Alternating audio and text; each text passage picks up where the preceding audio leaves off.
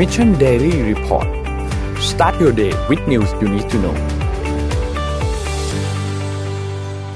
สวัสดีครับยินดีต้อนรับเข้าสู่ Mission Daily Report ประจำวันที่ 1 กันยายน 2020 นะครับขึ้นเดือนใหม่กันแล้วนะครับ สวัสดีพี่ปิ๊กสวัสดีพี่แท็บครับอยู่กับเราครับสวัสดีวันฝนตกนะฮะตกหนักมากน้ำท่วมหนักมากน้ำท่วมหนักมากตกมาตั้งแต่ตีสองมาตีสองแนะนำว่า work from home ได้เลยนะครับวันนี้ แล้วผมดันมีงานสองงานในเมืองวันนี้นะฮะสบายรองเท้าแตะนนลอยเต็มบ้านไปหมดแล้วตายวันนี้ตายตายวันนี้นะฮะครับอะมาครับ วันนี้เราไปที่ตัวเลขกันเลยดีกว่าครับ อัปเดตจากจอห์นฮอปกินส์นะครับผู้ติดเชื้อทั่วโลกตอนนี้อยู่ที่ 25ล้าน2 3 9 6 7 5 คนนะครับส่วนตัวเลขผู้เสียชีวิตตอนนี้อยู่ที่ 846,655 คน ตัวเลขผู้ที่รักษาหายแล้วนะครับอยู่ที่ 16ล้าน626,677 คนนะครับเรามาดูตัวเลขในไทยกันบ้างครับ ตัวเลขในไทยนะครับเมื่อวานนี้ทางด้านสบครายงานพบผู้ติดเชื้อเพิ่มเติมอีกหนึ่งคนนะครับ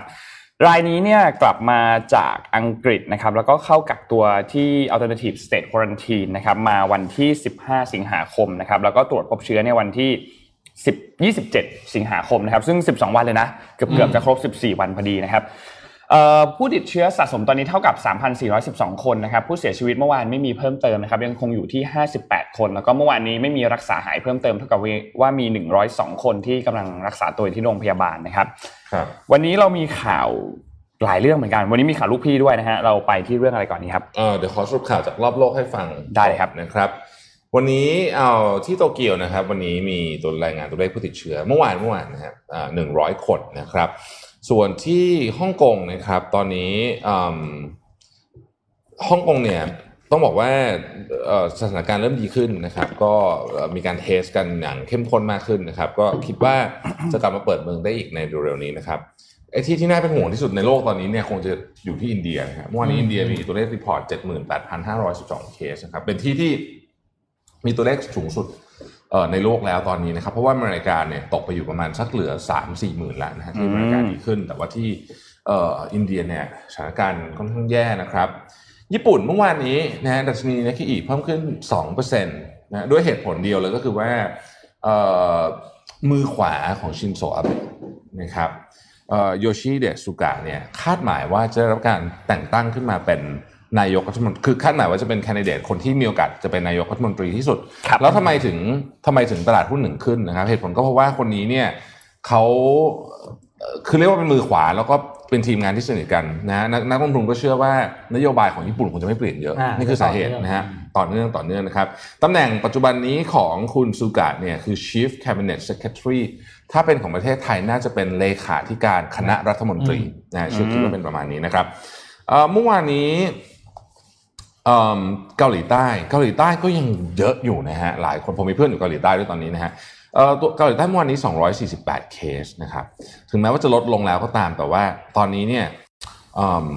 มันก็คือมันยังมันยังหน่วยตัวเลขระดับที่ค่อนข้างสูงอยู่นะครับที่ลดลงจริง ๆ เลยเนี่ยน่าจะเป็นที่รัฐวิกตอเรียนะเมื่อวานนี้มี 73 เคสเท่านั้นเองนะครับก็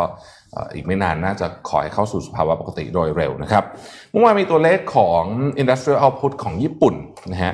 เติบโตขึ้น 8%นะฮะน่าสนใจทีเดียวเพราะว่า เป็นการเติบโตขึ้น 2 เดือนติดต่อกันแล้วนะครับ ก็ญี่ปุ่นก็เเหมือนกับทุกประเทศนะฮะพยายามหาพยายามหาทางกลับมาอยู่นะครับ ที่จีนตัวเลขเมื่อวานนี้มี 17 คนนะฮะเพิ่มขึ้นจาก 9 คนในวันก่อนนะครับ ก็ยังไม่เยอะเท่าไหร่นะฮะกระโดดไปที่แอฟริกาบ้างนะครับ เมืองลากอสของไนจีเรียเนี่ยนะครับกำลังจะเปิด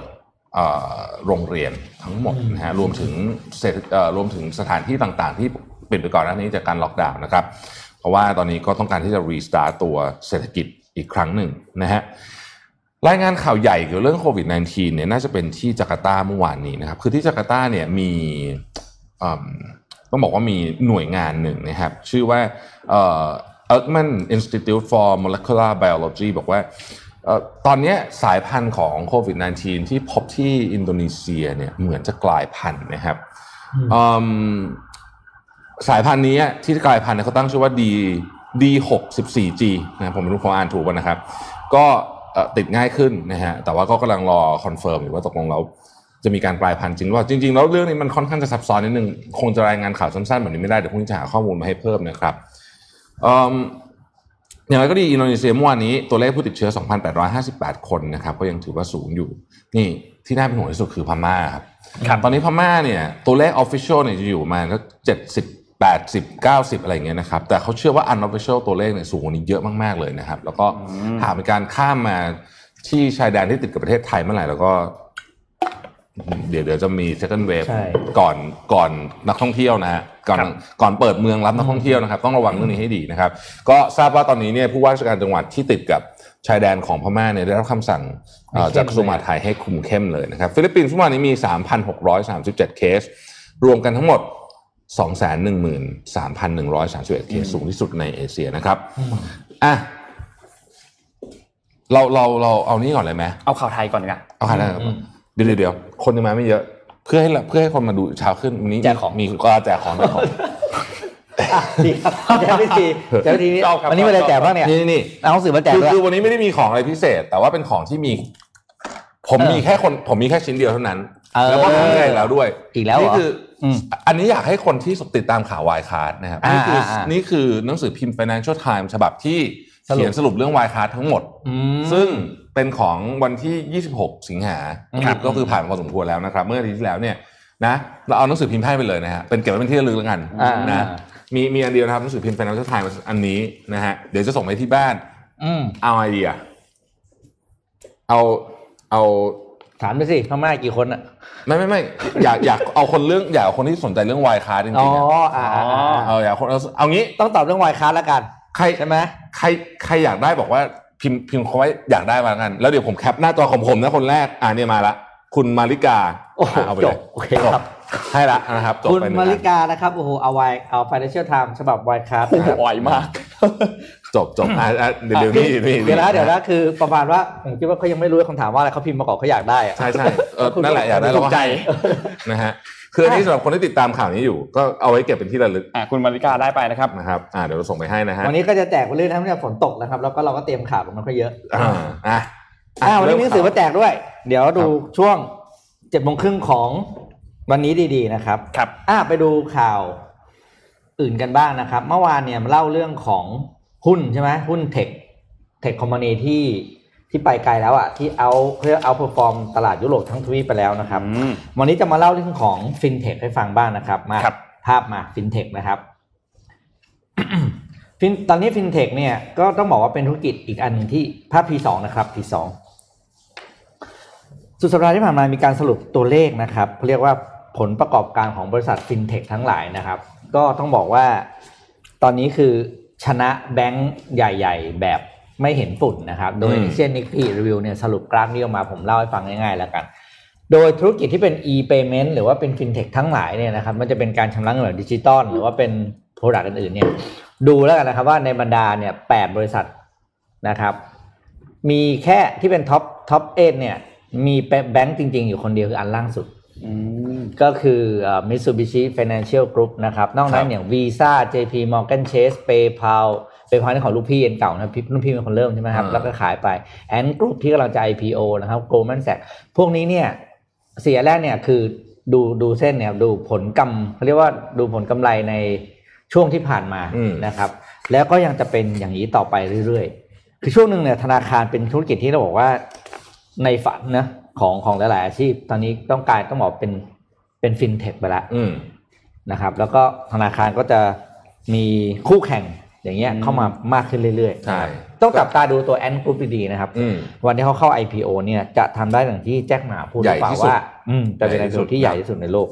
ก็จริงๆ ต้องบอกว่าธุรกิจฟินเทคในเมืองไทยเนี่ยก็ส่วนใหญ่แบงก์ใหญ่เราซื้อก่อนนะอืมก่อนซื้อก่อนที่เขาจะโตก่อนจะเป็นคู่แข่งอืมเราซื้อมาไว้เลยนะฮะก็ก็ธนาคารประเทศไทยจริงๆจะบอกว่า ไอ้พวก e-wallet เนี่ย ตอนนั้นก็เกือบจะเกิดแล้วนะ แต่ว่าที่ไม่เกิดเพราะว่าเอ่อสองธนาคารใหญ่ จริงๆ ต้องบอกว่า SCB เป็นคนเริ่มอืมตัดสินใจลดค่าธรรมเนียมเป็นศูนย์เนี่ยอ่าใช่อืมก็เลยจบเลยตอนนี้อืมนะฮะวันนี้ทุกคนก็ใช้แทนที่จะเป็น e-wallet เนาะครับอืมไม่งั้นตอนนั้นนี่ e-wallet ก็มีมีแนวโน้มจะเกิดไปมาอยู่แล้วนะฮะเออในไหนๆที่ก็อยู่ที่ญี่ปุ่นแล้วก็เดี๋ยวเล่าเรื่องนี้ให้ฟังสักนิดหนึ่งก็แล้วกันนะครับโซนี่นะฮะขอภาพที T3คือคือตอนเนี้ยถ้าเกิดคุณเป็น Vlog อะนะฮะอืมผมกำลังคิดว่าจะซื้อมาสักอันเหมือนกันนะฮะนี่คุณต้องมีอันนี้เลยนะฮะอ่าวันวันนะเดวิดรวิทนะฮะ CV1 ZV1 อะนะฮะเออ Vlog Cam นะชื่ออย่างนี้เลยนะฮะเออสำหรับ Vlog โดยเฉพาะเขาบอกโอ้โหรุ่นนี้นี่โอ้โหเป็นที่โปรดปรานมาก แต่ว่าคือเขาเล่าบอกว่าตอนนี้เนี่ยโซนี่เนี่ยเปลี่ยน portfolio ของตัวเองอย่างมาก เราเคยเราเคยรู้สึกว่าโซนี่เป็นคนเป็นเป็นบริษัทที่ทำหนักไปทางคอน sumer electronics ใช่ไหมฮะ แต่ว่าจริงๆเนี่ย segment พวกนี้เนี่ยตั้งแต่ทีวี digital camera อะไรพวกนี้ถ้าเราคุณคุณพวกเนี้ยอุปกรณ์โซนี่พวกนี้เนี่ยเอ่อตัวกำไรมันลดลงไปเรื่อยๆนะฮะจากการแข่งขันจากอะไรต่างๆนานาเหล่านี้ เราให้ดูว่า operating profit ของ Sony เนี่ยนะครับเปลี่ยนจากปี 1997 ซึ่ง 1997 นี่เป็นยุค Walk Walkman ไหมอ่า CD Man อ่าอะไรแบบนี้นะฮะโอเค เป็นยังไงนะครับ ขอภาพ T4 นะฮะ 1997เนี่ยเห็นไหมฮะก้อนนั้นน่ะคืออิเล็กทรอนิกส์สีเหลืองอะนะฮะอิเล็กทรอนิกส์นะฮะแล้วก็วิดีโอเกมตอนนั้นก็เริ่มมีละนะครับ แล้วก็อื่นๆ แต่ว่าอย่างเซมิคอนดักเตอร์เนี่ยไม่มีเลยนะศูนย์แต่ว่าปี 2020เนี่ยนะครับเห็นไหมฮะโซนี่ที่ profit กำไรมาอันดับหนึ่งเนี่ยคือวิดีโอเกมอิเล็กทรอนิกส์นี่คือหลัง ๆ เลยนะฮะอ่าแทบไม่เหลือแล้ว คือแทบไม่เหลือแล้วนะครับเซมิคอนดักเตอร์ music Sony Music ก็ได้กำไรเยอะเออนะฮะ แล้วก็ financial service เอออันเนี้ยอยากรู้คือทำอะไรอะเขาเขาก็ทำ financial service เขาก็นี่แหละก็เป็นมีอารมณ์ความความเป็นฟินเทคเอาเหรอใช่เขาก็ diversify ไปนะครับ ตัวโซนี่เองเนี่ยเป็นเป็นบริษัทที่ต้องบอกว่าปรับตัวได้เร็วมาก คือผมยกเคสนี้มาเพราะว่าอยากจะเอ่อเอาวิถีการปรับตัวของโซนี่มาเล่าให้ฟังนะฮะช่วงต้นเดือนสิงหาที่ผ่านมาเนี่ยมันมีคอนเสิร์ตของเอ่อเป็นเป็นวงร็อกที่ popular มากที่ญี่ปุ่นนะครับ ซึ่งผมซึ่ง ซึ่งผมไม่รู้จักเหมือนกันว่าคือวงอะไรเอาเป็นว่าอย่างนี้เขา live stream คอนเสิร์ตโดยการเอากล้องแบบเยอะมากๆอะอ่าๆมาทำเป็น 3D ไลฟ์สตรีมซึ่งทำให้คนดูเนี่ยมีความรู้สึกใกล้เคียงกับเข้าไปนั่งใน stadium เป็น 360 องศานะครับเพราะเราเขาบอกว่านี่แหละในอนาคตเนี่ยโซนี่ก็จะทำธุรกิจพวกนี้เนี่ยมากขึ้นนะครับ ภาพถัดไปนะฮะ T5 อันนี้ที่ยอดขายนะว่าโซนี่ขายอะไรบ้าง ทีวีนะครับเแคมรา อันนี้เป็นของนะเป็นของพวกกลุ่มเพราะตัดมาดูกลุ่มเฉพาะอิเล็กทรอนิกส์กลุ่มอิเล็กทรอนิกส์นะครับแล้วก็ออดิโอวิดีโอคือพวกตระกูล record video นะฮะแล้วก็มือถือ ประเด็นคือเขาบอกว่าอย่างนี้ครับ ตอนนี้โซนี่มีการพี่พี่พิกจำได้ไหมเขาจะ reorganize ครั้งใหญ่อะอืมนะฮะยกตัวอย่างเช่น แต่ก่อนในโซนี่แผนกจะยุบยับมากทีวีคอน sumer ก็แผนกหนึ่งอืมจอสำหรับ corporate ก็แผนกหนึ่งใช่เขาบอกให้ยทำแบบนี้มันแข่งขันไม่ได้ เขาก็เลยรวมมันพวกเนี้ยทั้งหมดมาด้วยกันนะฮะแล้วก็จัดแผนกใหม่หมด แล้วก็มันจะก็จะกลายเป็นปีนี้ ปีนี้ปีนี้ปีหน้าปีหน้าปีหน้านะครับเอ่อเอ่อจะจะเปลี่ยนชื่อเป็น Sony Electronics แล้วก็อยู่ภายใต้ Sony Group อะไรเงี้ยเป็น holding อืม company นะครับก็จะมีการเปลี่ยนปัจจุบันนี้เนี่ยอะอันนี้เป็นข้อมูลใหม่ผมเพิ่งรู้เมื่อเช้าตอนอ่านเหมือนกันโซนี่เนี่ยเป็นบริษัทที่มี market capitalization ก็คือขนาดของธุรกิจเนี่ยใหญ่เป็นอันดับ 4 ของญี่ปุ่นนะครับอืมอันดับที่ 1 คิดว่าเดาไม่ยากโตโยต้าครับนะครับ อันดับที่ 2 คือ SoftBank นะแม้ว่าจะกุรุนดอก็เถอะนะฮะอันดับที่3เนี่ยเป็นบริษัทชื่อเคียนเป็นบริษัททำพวกเซนเซอร์นะครับแล้วก็อันดับทีสี่4 คือโซนี่ไปพูดถึงโตโยต้าขอพูดถึงลูกพี่หน่อยได้ไหมครับ เมื่อวานพูดลูกพี่แตกผ่าอ่าใช่นะฮะ five for one แล้วก็บวกขึ้นไปอีก ปัจจุบันนี้เนี่ยนะครับบริษัทเทสลานะฟังดีๆนะฮะมูลค่าล่าสุดเนี่ย4 2 0 0 0 0 ล้านเหรียญสหรัฐ โตโยต้า1 8 0 0 0 0ล้านเหรียญสหรัฐ ไม่ใช่แค่ใหญ่กว่าโตโยต้าแต่ใหญ่กว่าโตโยต้า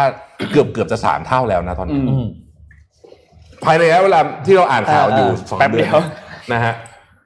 มหัศจรรย์จริงๆพี่นะครับมหัศจรรย์มากเนื่องจากเขาเป็น extremely productive ครับ extremely productive นะฮะอะทำแจกของอีกห้านาทีแจกของอีกอ่านี่วันนี้คือแบบ ไม่ไม่มีคือนึกอะไรไม่ออกเรื่องมีแต่แจกของนะฮะ อันนี้ขอคนที่มีเครื่องเนสเปรสโซ่ที่บ้านอืมเป็นเนสเปรสโซ่รสโปรดนี่คือรสที่ผมชอบที่สุด เนี่ย อันเนี้ยนะฮะ มีให้หนึ่งอันหนึ่งเอาอัไปแถวหนึ่งทำอะไรดี เฉพาะต้องเป็นคนที่มีเครื่องแล้วยนะ ต้องมีคนที่มีเครื่องนะเอาไปก็ไม่มีมีเครื่องทำอะไรพอแล้วเนี่ยไม่รู้จะไปทำอะไรนะฮะอืมกล้องของโซนี่ชื่อรุ่นอะไรเหรอชื่อรุ่นอะไรเอออ่ากล้องเมื่อกี้กล้องวีหลอกเมื่อเอากี้เอาสุ่มจุ่มแสงในคนแรก สุ่มสุ่มแล้วกัน โอเคโอเครอบนี้สุ่สุ่มมนะครับนนท์พาไปที่อินเดียครับ เมื่อวานนี้ทางด้านอินเดียเนี่ยทางด้านกระทรวงสถิติแห่งชาติอินเดียได้มีการเปิดเผยตัวเลขนะครับ ขอภาพ N3 ขึ้นมาครับน่าจะไม่ใช่ไม่ไม่ไม่ต้องตอบว่าอยากได้นะครับ ตอบชื่อมานะ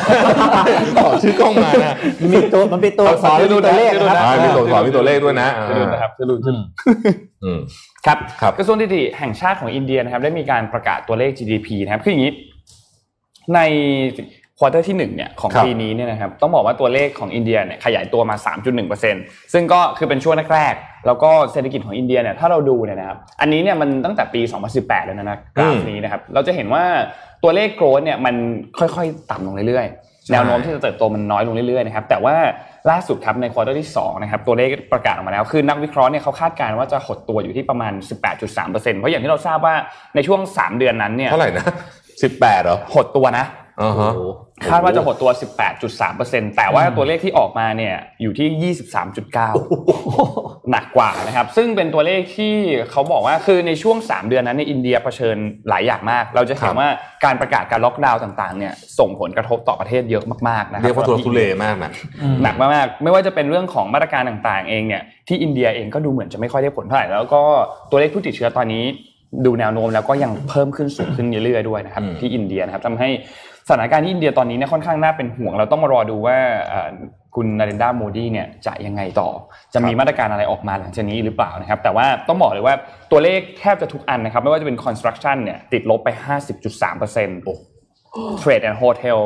47%นะครับ Manufacturing อยู่ที่ 39.3% Industry 38.1%แล้วก็การทำเหมืองแร่ยี่ติดลบ 23.3%นะครับ อันนี้เป็นข้อมูลรายงานจากกระทรวงสถิติของอินเดียนะครับ ซึ่ง เราจะเห็นว่าทุก sector อ่วมกันหมดนะครับเละหมดเลยน่าเป็นห่วงมากๆนะครับสำหรับที่อินเดียตอนนี้ เราลืมคุยเรื่องนี้ได้ไงอะ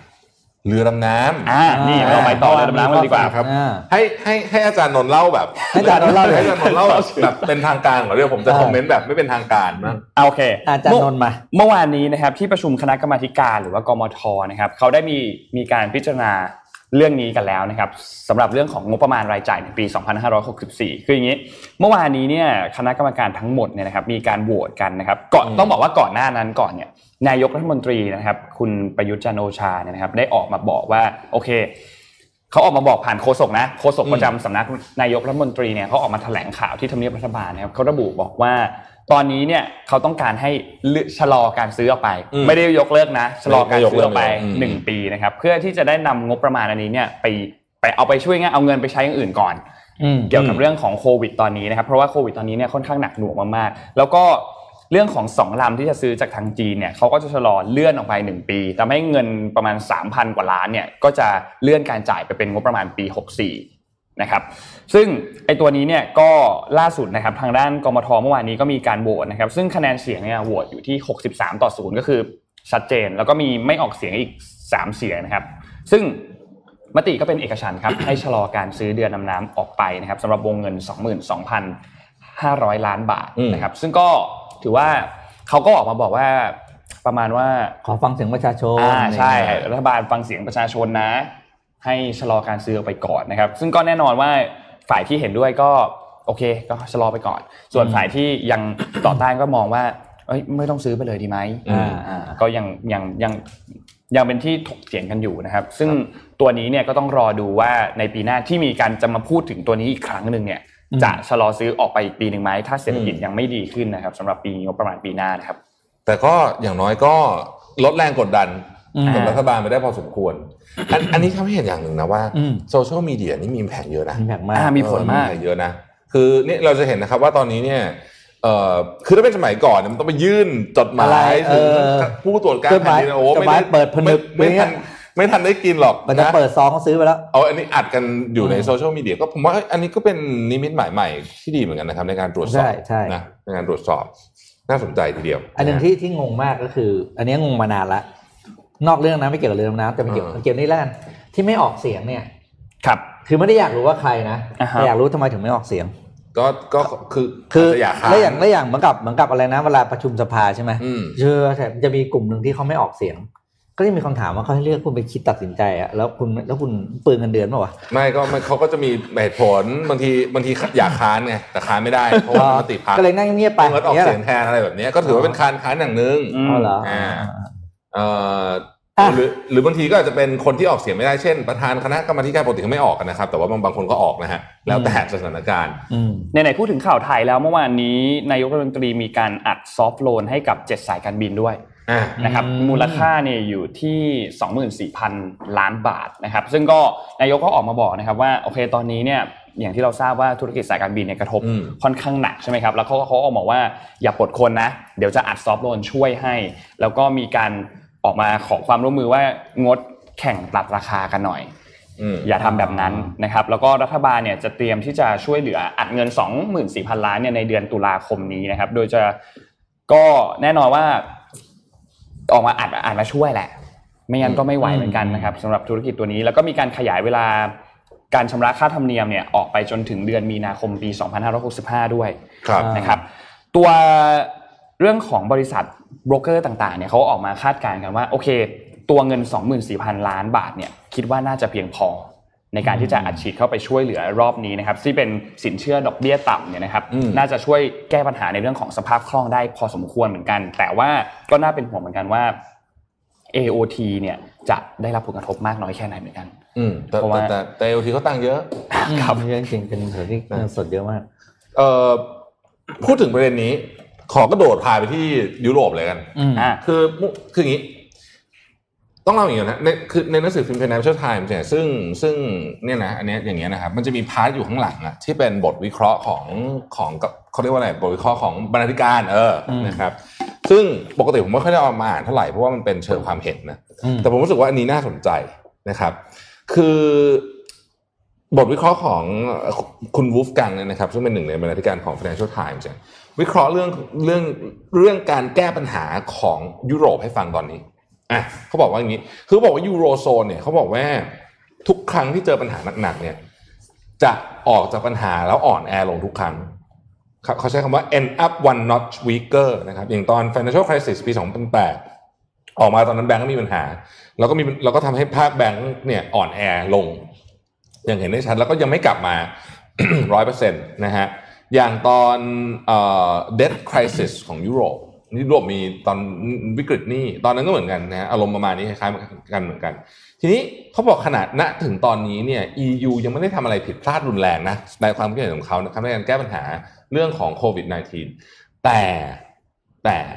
ตอนนี้เนี่ยนโยบายทั้งหมดของ EU ถ้าเราไปดูนโยบายตอนนั้นนนท์เราจำเจ็ดแสนห้าหมื่นล้านยูโรได้ไหมอ่านะแล้วก็นโยบายของแต่ละประเทศใน EU เนี่ยนะครับเขาบอกว่าแม้แต่เยอรมนีเอง ซึ่งต้องมาเรียกว่าเป็นผัวหอบพี่ใหญ่แล้วก็คนที่ตังค์เยอะสุดเนี่ยครับโฟกัสไปที่ช็อตเทอมหมดเลย อย่างเยอรมันตอนนี้ก็ไป extend ไอ้เนี่ยแหละครับเรื่องของการไม่ให้คนตกงานนู่นนี่ซึ่งเขาบอกว่าการทำแบบนี้เขาเรียกว่าเป็นการทำแบบ protection ซึ่งดีแต่ไม่ควรทำนานอืม การที่จะทำไปถึงสิ้นปี 2021 ตอนนี้ที่เขาประกาศนะเยอรมันจะทำถึงสิ้นปี 2021 เนี่ยอันเนี้ยเขาบอกว่าเป็นนโยบายที่ผิดพลาดตามความอืมคิดเห็นของเขานะครับเหตุผลเพราะว่าตอนเนี้ยคือผ่านมาช่วงหนึ่งอะคุณจะต้อง switch จาก protection อะไปโฟกัสที่ productivity แล้วอืมการที่อัดเงินเข้าไปโดยที่ไม่เพิ่ม productivity เนี่ยมันไม่มีประโยชน์ทำไมถึงเป็นแบบนั้นข้ออธิบายแบบนี้ฮะแล้วแล้วลองฟังผมคิดว่านี่เป็นนี่เป็นบทเรียนให้กับประเทศไทยได้เหมือนกัน ผมชอบคนเขียนคนนี้ เขาบอกว่าอย่างนี้ มันไม่มีเหตุผลทางด้านเศรษฐกิจที่จะไป protect งานนะ ที่มันไม่ดีอยู่แล้วตั้งแต่ก่อนจะเกิดวิกฤต อ่าถูกต้องก็ปล่อยให้มันล้มไปดิอะยกตัวอย่างนะครับ เหมืองถ่านหินนี้ในเยอรมัน แล้วในนี้เขาเขียนว่า car component supplier นะครับ ฟังแล้วเครียดไหมฮะผู้ผลิตชิ้นส่วนรถยนต์ในเยอรมนีเยอรมนีเป็นประเทศผู้นำด้านรถยนต์นะครับ รถยนต์เยอรมันมีแบรนด์อะไรบ้างเรามาทวนกันนะครับอืม Mercedes-Benz BMW Audi มีอะไรอีกันเนี่ยสามอันใหญ่ใช่ไหมอืมสามอันใหญ่ของเยอรมันนะฮะเอิ่มแล้วก็ตระกูล chemical กับ mechanical engineer บางอย่าง ที่มันเป็นอินดัสทรีที่ไม่มีอนาคตไม่ไม่มีอนาคตเออเขาใช้คำนี้เลยนะครับอืม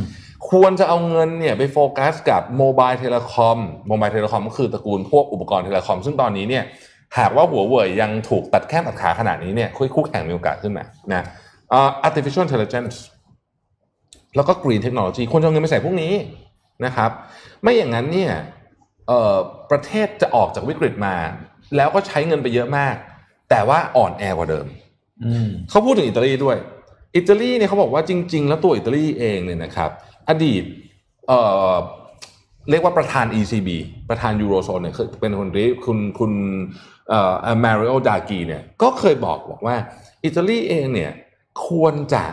เปลี่ยนการอัดเงิน คือตอนนี้อิตาลีเนี่ยอัดเงินลงไปใน sector เดิมๆ ซึ่งเป็น sector ที่เขาบอกใช้คำว่ามัน old and obsolete อ่านะ old and obsolete ก็คือไอ้ sector พวกนี้เนี่ยมันมันมันมันไปต่อลำบากแล้ว เขาบอกว่ายกตัวอย่างนะฮะ อิตาลีเนี่ยพึ่งพาการท่องเที่ยวเยอะมาก 13%ของ GDP ใกล้เคียงประเทศไทยเลยนะใกล้เคียงประเทศไทยนะฮะแต่ว่าการพึ่งพาการท่องเที่ยวเยอะขนาดนี้เนี่ย ดูแล้วยังไงมันก็ไม่ยั่งยืน เพราะตอนนี้เนี่ยจำได้ไหมครับว่าก่อนที่มีวิกฤตเนี่ยอิตาลีเนี่ยเป็นประเทศที่มีปัญหาเอ่อนักท่องเที่ยวล้นอืมแล้วประชากรของเมืองอย่างเวนิสอย่างเงี้ยก็ออกมาประท้วงไม่ให้ไม่จะไม่รับนักท่องเที่ยวไม่รับแล้วเพิ่มเนี่ยอ่าซึ่งมันก็เห็นแล้วว่าเนี่ยมันไม่ชัดเจนแบบนี้เป็นต้น เพราะฉะนั้นอย่างอิตาลีเนี่ยนโยบายก็ต้องถูกเปลี่ยนจากการที่ไปโฟกัสเรื่องของท่องเที่ยวหนักๆมากๆเนี่ยนะครับ เป็นไปโฟกัสเรื่อง productivity เรื่องอื่นแทน ประเด็นที่เขาพูดในนี้ก็คือว่า การที่อัดเงินลงไปเยอะขนาดนี้เนี่ยการอัดเงินครั้งนี้ของกลุ่มประเทศในยูโรโซนเนี่ยนะครับจะทำให้ประเทศเนี่ยมีระดับหนี้สาธารณะเนี่ยสูงไปอีกเป็นสิบสิบปีเลยนะครับ ดังนั้นมันควรจะคุ้มค่าอ่าอืมนะควรจะคุ้มค่านะครับ อืมซึ่งผมคิดว่าอันนี้น่าสนใจ แล้วก็ประเทศไทยเองกำลังจะอัดเงินอีกเยอะมากครับก็คงต้องคิดเรื่องนี้เหมือนกันเนาะอืม โอ้ใช่ มันต้องเออจริงๆก็พูดคือมันต้องไปให้ถูกที่จะอะใช้เงินให้อืมอืมเออมันต้องไปให้ถูกที่ เราคงไม่เอาเงินไปใช้กับธุรกิจพิมพ์ดีดเลยนะอะไรอย่างเงี้ยมันก็แบบเอออะไรอย่างเงี้ยก็ต้องคิดให้ออกว่าจะใช้เงินแล้วมันมันได้ ลงทุนแล้วอะต้องมีอนาคตหน่อย อืมอะก่อนจะไปเจ็ดโมงครึ่งมาดูข่าวสั้น ๆ นะครับเนสเล่นะครับ เมื่อวานก็เข้า เข้าเขาเรียกว่าเข้าลงทุนแล้วกันนะในธุรกิจอีกการซึ่งขยายตัวไปจากธุรกิจอาหาร คือต้องบอกว่าเนสเล่เนี่ยเป็น ผู้ผลิตอาหารรายใหญ่ที่สุดของโลกนะครับหลายๆคนอาจจะไม่เคยทราบนะครับ แต่ผมไม่แน่ใจตอนนี้ยังใหญ่สุดอยู่ป่ะนะแต่เคยอืมใหญ่สุดครั้งหนึ่งแหละตอนนี้เขาขยายธุรกิจออกไปแล้วครับ ก็คือไปสู่ธุรกิจ food allergy เมื่อวานเนสเล่เข้าเข้าลงทุนสองพันล้านเหรียญนะครับอาหารกับสำหรับคนอาหารแพ้ทุกคนแพ้ะอาหารใช่ครับโดยเฉพาะคนที่แพ้โปรตีนจากถั่วเหลืองนะครับ ชื่อ Aimmune นะครับ Aimmune เนี่ยเป็นธุรกิจที่อยู่ในแคลิฟอร์เนียนะครับ ซึ่งอืมทำการวิจัยอาหารเพื่อ อาหารสำหรับผู้ที่แพ้โปรตีนจากถั่วนะครับนเลเซ่ก็เห็นอนาคตแล้วก็เข้าลงทุนเพิ่มเพราะเขาลงทุนอยู่แล้วอืนะมแล้วก็ลงทุนเพิ่มไปอีก2,000ล้านเหรียญเพื่อที่จะต้องการให้โปรเจกต์เนี้ยดำเนินหน้าต่อแล้วก็ขยายตัวต่อไปได้เอมูเนี่ยปัจจุบันนี้เนี่ยมีผลประกอบการอยู่ค่อนข้างโอเคอยู่แล้วมีรายได้ 200 กว่าล้านเหรียญนะครับ แต่ก็ยังมีหนี้สินอยู่เยอะเหมือนกันเนสเล่ก็เลยเข้าไปเขาเรียกว่าประคองแล้วก็ทำให้มันไปต่อได้ เนี่ยผมว่าอย่าง sector เนี่ย เออน่าเป็น sector ที่ลงทุนในประเทศไทย อืมเอ่อ lab grown meat ใช่อะไรอย่างเงี้ยเอออันเนี้ยมันมีอนาคตอืมคือมันเห็นอนาคตอยู่แล้วถูกต้องเทรนด์มันมาอืมแล้วแล้วมันก็ต่อเนื่องกับว่าประเทศเราผลิตอาหารเยอะอืมแทนที่จะทำส่งออกข้าวไป commodity เหมือนเดิมเนี่ยอืมเรามาทำอะไรที่มัน value added เอไหมอมี value added แบบนี้มี innovation แบบนี้ไหมแล้วแล้วธุรกิจนี้มันเห็นอยู่แล้วว่า ถ้าเกิดประชากรโตขึ้นเรื่อยๆเนี่ยนะครับเอ่ออมแล้วก็เสร็จรายได้เพิ่มขึ้นเนี่ย สิ่งหนึ่งที่คนจะพิถีพิถันมากขึ้นคือเรื่องกิน อันนี้มันอ่าใช่ใช่แน่นอนเลยนะฮะรวมถึงว่าเดี๋ยวนี้คนก็จะมีอิชชูประเด็นเยอะแยะมากมาย เช่นไม่อยากกินเนื้อที่เป็นเนื้อจริง ๆ แต่ว่าก็ยังอยากกินเนื้อวัวแบบอื่นอยู่อะไรอย่างเงี้ยนะครับ lab grown meat อะไรพวกนี้ก็น่าสนใจนะผมว่านี่แหละมันน่าจะเป็นประเด็นที่ที่เราน่าจะมาทำนะฮะคุณคุณคาเฟ่ในโรบบอกว่าอยาก ชวนถามเรื่องเหมืองเหมืองทองเลยเออเดี๋ยวพรุ่งนี้เอาเรื่องเหมืองทองมาอ่าคุยดีกว่าเอาครับให้จันนนท์คุยเออให้อาจารย์คุยไอ้ไอ้ไอ้แบบนี้เรื่องให้จันนนท์คุย แล้วแล้วคุณลวิทย์รอคูณเหลืองเดียวเออเออรอคุยรอคุยรอคูณแล้วก่อนที่จะก่อนที่จะไปเจ็ดโมงครึ่งพอดีผมปั่นไว้เพราะอยากได้เมนเยอะอ่าแต่หนังสือสามเล่มอาจารย์หนังสือสามเล่มนะครับก็คือหนังสือผมเองแหละไม่มีอะไรหรอกแค่บอกว่าให้ทายเข้ามาว่าเจ็ดโมงครึ่งวันนี้จะเป็นใครนะครับอ๋อก็ เดี๋ยวสุ่มแจกนะครับวันนี้สุ่มแจกแล้วกันเพราะตอบเข้ามาเยอะแล้วอะครับเจ็ดโมงครึ่งมาเออเออเออเออไปไหนยนะครับคุณลวิทย์หยิบของหยิบของแจกของของแจกหมดแล้วไงอ๋ออะพี่คุยไปพี่คุยไปครับผมเจ็ดโมงวันนี้เราครึ่งครัเข้าบช่วง7จ็ดโมงครึ่งกันครับวันนี้เป็นของนนท์นะครับเจ็ดโมงครึ่งวันนี้เนี่ยเป็นบทความจากมีเดียมอันหนึ่งนะครับ Five Habits of Truly Cool Couples นะครับเป็นเขาเรียกว่าอะไรเป็น 5 กิจวัตรของพวกคู่รักที่แบบอ่าเท่ๆอะอะอ่าคืออย่างเงี้ยคู่รักเจ๋งๆก็ เขาใช้ชีวิตยังไงเขาใช้ชีวิตกันยังไงอ่าให้แบบว่าคบกันยืนยาวอย่างนี้อืมคือไอ้ตัวบทความอันนี้เนี่ยนนท์ไปเจอมา ต้องบอกว่าพี่อ้ำพี่อ้ำเขาทำมิชชั่นทูพลูโตใช่ไหมอืมแล้วเขาก็ส่งมาให้เขาบอกเฮ้ยอันนี้ดีลองเอาไปอืมเล่าในเจ็ดโมงครึ่งก็เลยเอามาเล่าให้ทุกคนฟัง เรื่องราวอันนี้เนี่ยเขียนโดยคุณซีราเอ็มคุณซีราเนี่ยเขาเป็นเพื่อนกับคุณซาร่าคุณเจมส์อืมเขาก็เลยเล่าเรื่องนี้ให้ฟังคุณซาร่ากับเจมส์เนี่ยอืมเขาคบกันมาประมาณ4ปีกว่าละอืมเขาก็เลยไปถามว่าเฮ้ยคุณมีความ แบบเคล็ดลับยังไงในการใช้ชีวิตคู่นะครับอืมมีทั้งหมด 5 ข้อไปที่ข้อแรกก่อนนะครับ ข้อแรกเนี่ยเขาบอกว่าเขาใช้แบบอารมณ์ขันอะฮิวเมอร์ในการที่แบบว่าจะเถียงกันจะเถียงกันกำลังจะเถียงกันในเรื่องที่แบบไม่เป็นเรื่องละ pointless เช่น สมมติว่าอ่าเคยเป็นเคยเป็นไหมว่า สมมุติว่าอะไรเดียไปห้าง หาร้านอาหารกินข้าวอืมแล้วก็ทะเลาะกันไม่รู้จะกินอะไรดีนึกว่าอันนี้เป็นปัญหาคลาสสิกมากที่ทุกคนต้องเจอว่า ไม่รู้จะกินอะไรดี จะกินอันนู้นก็ไม่กินอันนั้นก็ไม่กิน หรือว่าโมโหหิว สุดท้ายก็ทะเลาะกันอ่าไม่รู้จะกินอะไรดีอืมนะครับเขาบอกว่าขอสไลด์ถัดไปครับเขาบอกว่าเมื่อเรารู้สึกว่ามันกำลังเริ่มตึงเครียดละกำลังกำลังจะทะเลาะกันแล้ว หรือว่ากำลังจะทะเลาะกันเรื่องอะไรสักอย่างหนึ่งเรื่องเล็กๆน้อยๆเนี่ยให้ลองใช้โทนลองเปลี่ยนโทนเสียงของเราให้จากกำลังจะซีเรียสนะ เป็นตลกตลกๆนิดนึงลองใช้มุกตลกอะไรเข้าไปเล็กๆน้อยๆไม่ต้องเปลี่ยนแบบว่าจริงจังมากหรอก แต่ว่าลองลองเปลี่ยนจากการที่เรากำลังจะโกรธกลายเป็นแบบเล่นมุกตลกใส่นิดนึงแต่ต้องเป็นเรื่องที่มันไม่ได้ซีเรียสมากนะ เรื่องอย่างทะเลาะเรื่องกินข้าวเนี่ยแต่ถ้าเป็นเรื่องซีเรียสเนี่ยเขาบอกว่าถ้ามันเป็นปัญหาอย่างขอสไลด์ถัดไปอะถ้ามันเป็นปัญหาจริงๆที่มันเป็นซีเรียสซีเรียสมากๆเนี่ยเขาก็ให้ให้นั่งแล้วก็คุยกันเหมือนกันอืมนั่งคุยกันอย่างซีเรียสเหมือนกันแต่ว่าถ้าไม่ได้เป็นปัญหาอะไรเป็นเรื่องเล็กๆน้อยๆเนี่ยก็ให้ ใช้มุกตลกใช้อารมณ์ขบขันเข้าไป เพื่อให้สถานการณ์เนี่ยมันดีขึ้น แล้วเขาพบแล้วมันมี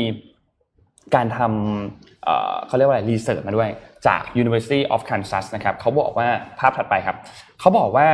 เขาลองทำรีเสิร์ชดูแล้วเนี่ยเขาพบว่าการใช้ simple inside joke คือการใช้มุกตลกง่ายๆเล็กๆน้อยๆเนี่ยมันช่วยให้สถานการณ์เนี่ยมันดีขึ้น แล้วก็ทำให้เราเนี่ยไม่ได้เถียงกันแบบรุนแรงด้วยอืมนะครับคู่ไหนก็ลองไปใช้กันดูนะครับ เรื่องที่สองครับข้อสองครับ เขาบอกว่าให้นั่งคุยกัน ให้สื่อสารกันอย่างตรงไปตรงมา บางทีเนี่ยภาพถัดไปเวลาเราคุยกันหรือว่าเวลาเราต้องการที่ต้องการอะไรบางอย่างเนี่ย เรามักจะไม่พูดตรงๆ แต่เรามักจะทำผ่านการกระทำอะไรบางอย่าง เช่น สมมุติว่าแฟนงอนอะอืมแล้วพอเขางอนงอนๆปุ๊บเนี่ยเขาก็จะมี action อะไรบางอย่างที่แบบว่าอยากได้นู่นไหมไม่เอาไม่เอาไม่เอาไม่เอาเลยเลยอะไรอย่างเงี้ยอืมเขาก็จะใช้การกระทำออกมาสื่อออกมา แต่ว่าไม่ได้บอกตรงๆ ซึ่งเขาบอกว่าจริงๆแล้วเนี่ยการที่เราไม่ express feeling ของเราไปตรงๆเนี่ยบางทีมันทำให้อีกฝ่ายไม่รู้ว่าเราต้องการอะไร และที่สำคัญคือบางทีแล้วเนี่ยเวลาที่รู้ว่ากำลังจะเกิดกำลังจะทะเลาะกันแล้วกำลังจะมีปัญหากันแล้วเนี่ยบางทีเราก็เหมือนแบบไม่ฟังแล้วอะพอรู้แล้วว่าจังหวะเนี้ยกำลังจะทะเลาะแล้วเฮ้ยไม่คุยแล้วดีกว่าเดี๋ยวทะเลาะกันอะไรเงี้ยอืมซึ่งบางทีมันก็เป็นการซุกปัญหาไว้ใต้พรมเหมือนกันอืมแล้วสุดท้ายเนี้ยปัญหานี้ก็ไม่ได้ถูกแก้ครับ นะครับเขาก็เลยบอกว่าภาพถัดไปครับเขาก็เลยบอกว่า อย่าเก็บอะไรไว้กับตัวเองมาก เมื่อมันเป็นเรื่องที่เป็นปัญหาของคู่เราอืมให้เราพูดคุยกันลองสื่อสารกันว่าเฮ้ยเราต้องแต่ละคนต้องการอะไร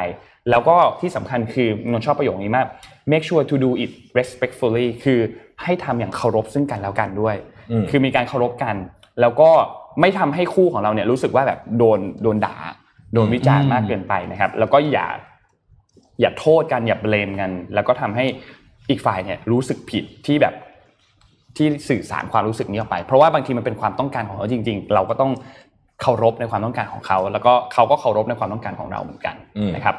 ไปที่เรื่องที่สามครับ เรื่องที่สามคืออันเนี้ย they spend time apart คือต้องแยกไปใช้ชีวิตอยู่คนเดียวบ้างอืมคือต้องมีชีวิตของตัวเองบ้างใช่ใช่ไม่ใช่ว่าจะอยู่ด้วยกันอย่างเดียวมีพื้นที่ส่วนตัวอ่ามีพื้นที่ส่วนตัวเขาบอกว่าให้ให้มั่นใจว่าคือ ทุกคนเนี่ยต้องมีพื้นที่ของตัวเอง ไม่ว่าจะไปทำงานอดิเรกของตัวเองไปเจอเพื่อนของตัวเอง เพื่อที่จะตามฝันตัวเองบ้าง หรือว่าอืมไปโฟกัสกับเรื่องอื่น ๆ ในชีวิตของตัวเองบ้างนะครับ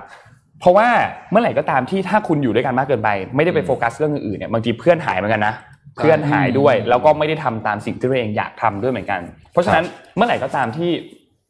เราสามารถที่จะเติมเต็มชีวิตส่วนตัวของเราได้เนี่ย มันจะนำพลังงานที่เป็นพลังงานบวกเนี่ยกลับมาสู่ชีวิตคู่ของเราได้เหมือนกัน นะครับไปที่ข้อที่สี่ครับข้อที่สี่นะครับคือเรื่องของความสม่ำเสมอ consistent แล้วก็เรื่องเล็กๆ น้อยๆอะไรอะไรหลายๆอย่างเนี่ยมันช่วยได้เคสนี้เนี่ยคุณซาร่ากับเจมส์เนี่ยเขาเล่าให้ฟังอย่างนี้ คือเวลาที่เจมส์จะไปรับซาร่าไปกินข้าว หรือว่าอะไรก็ตามเข้าไปที่บ้านอะไรเงี้ยเขาจะถามเสมอเลยว่าเฮ้ยให้ฝากซื้อของอะไรไหมจะไปซูเปอร์มาร์เก็ตไป grocery เนี่ยจะฝากซื้อของอะไรไหมหรือว่าเรื่องเล็กๆน้อยๆเช่น การทำอาหารให้กิน ทำอาหารเช้าไว้ให้ก่อนที่จะออกไปทำงานเนี่ยเป็นเรื่องเล็กอืมๆน้อยๆซึ่งทุกคนเนี่ยสามารถที่จะทำได้อ่าหรืออาจจะเป็นการส่งข้อความไป Good Morning ก็ได้ ส่งไปทุกเช้าก็ได้อะไรเงี้ยเป็นเรื่องเล็กๆน้อยๆที่บางทีแล้วเนี่ยมันเป็นเรื่องที่อาจจะไม่ได้เป็นแบบโอ้โหมาเป็น big surprise ใหญ่ๆแต่ว่าเป็นความสม่ำเสมอที่เกิดขึ้นในทุกๆวันทำให้ เรื่องนี้เนี่ยมันก็เป็นเรื่องสำคัญเหมือนกันนะนนนนนนชอบใช้คำว่า อืมอยากมีช่วงโปรโมชั่นอะอืมอ่า คือให้สม่ำเสมอไม่ต้องเยอะมาก ไม่ต้องน้อยมาก ให้สม่ำเสมอต่อไปเรื่อยๆเรื่อยๆเรื่อยๆนะครับรักน้อยๆแต่รักนานอ่าๆสายันสัญญาใครทันว่ากูแก่ที่หมายอะครับต่อไปที่ข้อต่อไปครับ ข้อสุดท้ายครับ ข้อสุดท้ายคือ they support each other อันเนี้ยน่ารักมากอืมอันเนี้ยเคสที่เขายกมาเนี่ยนะครับเขาบอกว่าเขา ทั้งสองฝ่ายเนี่ยรู้ว่าในวันที่ลำบากไม่ว่าจะเกิดอะไรขึ้นก็ตามเนี่ยจะมีอีกคนหนึ่งคอยช่วยเหลืออยู่เสมออมคือมีความเข้าใจกันว่าเฮ้ยอีกฝ่ายเนี่ยกำลังต้องการอะไรเช่น สมมุติว่าอันเนี้ยคือเขายกตัวอย่าง คุณซาร่าเนี่ยเขาเป็นคนที่ชอบวาดรูปมาก และเขาก็เป็นคนที่สร้างงานศิลปะเยอะเหมือนกัน ทีนี้มีอยู่วันหนึ่งเขากับเขาสองคนเนี่ยนัดกินข้าวกันตอนหกโมงเย็นแต่ปรากฏว่าคุณซาร่าเนี่ยทำงานยังไม่เสร็จกำลังวาดรูป เจมส์ก็บอกว่าเฮ้ยคุณไม่ต้องรีบเลย ผมรู้ว่าคุณชอบวาดรูปมาก เพราะฉะนั้นคุณทำเต็มที่วาดรูปไปก่อนแล้วเดี๋ยวเราค่อยไปกินข้าวกันทีหลังได้อืมซึ่งไอ้เรื่องนี้เนี่ยมันดูเหมือนเป็นเรื่องเล็กๆน้อยๆนะ แต่บางทีคนเราหงุดหงิดเหมือนกันนะ เวลาแบบเฮ้ยทำไมเลทนัดทำไมอะไรเงี้ย แต่ว่าเมื่อไหร่ก็ตามที่เราเข้าใจว่าอีกฝ่ายเนี่ยเขามีความฝันที่อยากจะทำเรื่องใดเรื่องหนึ่ง แล้วเราก็ support เขาอย่างเต็มที่เนี่ยอืมมันเป็นเรื่องเล็กๆมากที่ทำให้คู่ของเราเนี่ยรู้สึกดีขึ้น แล้วก็รู้สึกว่าเฮ้ยคนคนนี้แหละ เป็นแบบ คนที่จะคอย support เราเสมอในเรื่องที่เรื่องงานของเราเรื่องความฝันของเรา แล้วเขาบอกว่าประโยคนึงที่นนท์ชอบแล้วมันน่ารักมากก็คือ because he know that she is his biggest fan คือคู่ของเราเนี่ยเป็นแบบเหมือนแฟนคลับที่แฟนคลับอันดับหนึ่งของเราอะไม่ว่าเราจะประสบความสำเร็จในเรื่องอะไรเนี่ยเราก็พอมันพอเราทำสำเร็จปุ๊บเราอยากที่จะโทรไปหา อยากจะบอกเขาว่าเฮ้ยวันนี้เราทำเรื่องนี้สำเร็จ หรือว่าในสถานการณ์ที่แบบเราเจอเรื่องอะไรที่มันแย่มากๆของวัน เราก็อยากจะโทรบอกเขาเพื่อที่จะได้เขาเนี่ยจะได้ช่วยเหลือเราในวันนั้นได้เหมือนกันอืมเรื่องนี้มันสองมุมนะครับทำให้เขาเป็นคนที่คู่เนี้ยก็คือค่อนข้างน่ารักคือเข้าใจแล้วก็เคารพว่าอีกฝ่ายเนี่ยมี priority อะไรบ้าง มีความต้องการอะไรบ้าง แล้วก็ support กันครับสรุป 5 ข้อนะครับอืมห้าข้อข้อแรกคือการใช้อารมณ์ขันเข้าไปอืมเวลาทะเลาะกันในเรื่องที่แบบเรื่องเล็กๆน้อยๆนะครับ เรื่องที่สองคือการสื่อสารกันอย่างตรงไปตรงมา เรื่องที่สามคือลองไปใช้ชีวิตคนเดียวด้วย ต้องมีชีวิตส่วนตัวของตัวเองด้วยนะครับครับ ข้อทีสี่4 คือการสม่ำเสมอ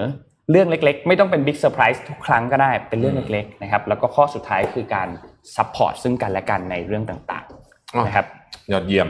อันนี้เป็นบทความจากคุณซีรานะครับ ก็ขอบคุณบทความจาก Medium ด้วย เดี๋ยวนนท์จะโพสต์ตัวบทความเต็มไว้ให้ในคอมเมนต์นะครับ แล้วก็ตัวไฟล์เจ็ดโมงครึ่งน่าจะโพสต์ไปแล้วเนาะอืมตัวยังไม่รู้อะไม่แน่ใจว่าไม่แน่ใจว่าแอดมินโพสต์ไปหรือยังนะครับ แต่ก็จะแปะไว้ให้ละแปะแปะไว้ให้ขอบคุณมากๆนะครับสำหรับบทความเจ็ดโมงครึ่งวันนี้ ขอบคุณมากครับนนท์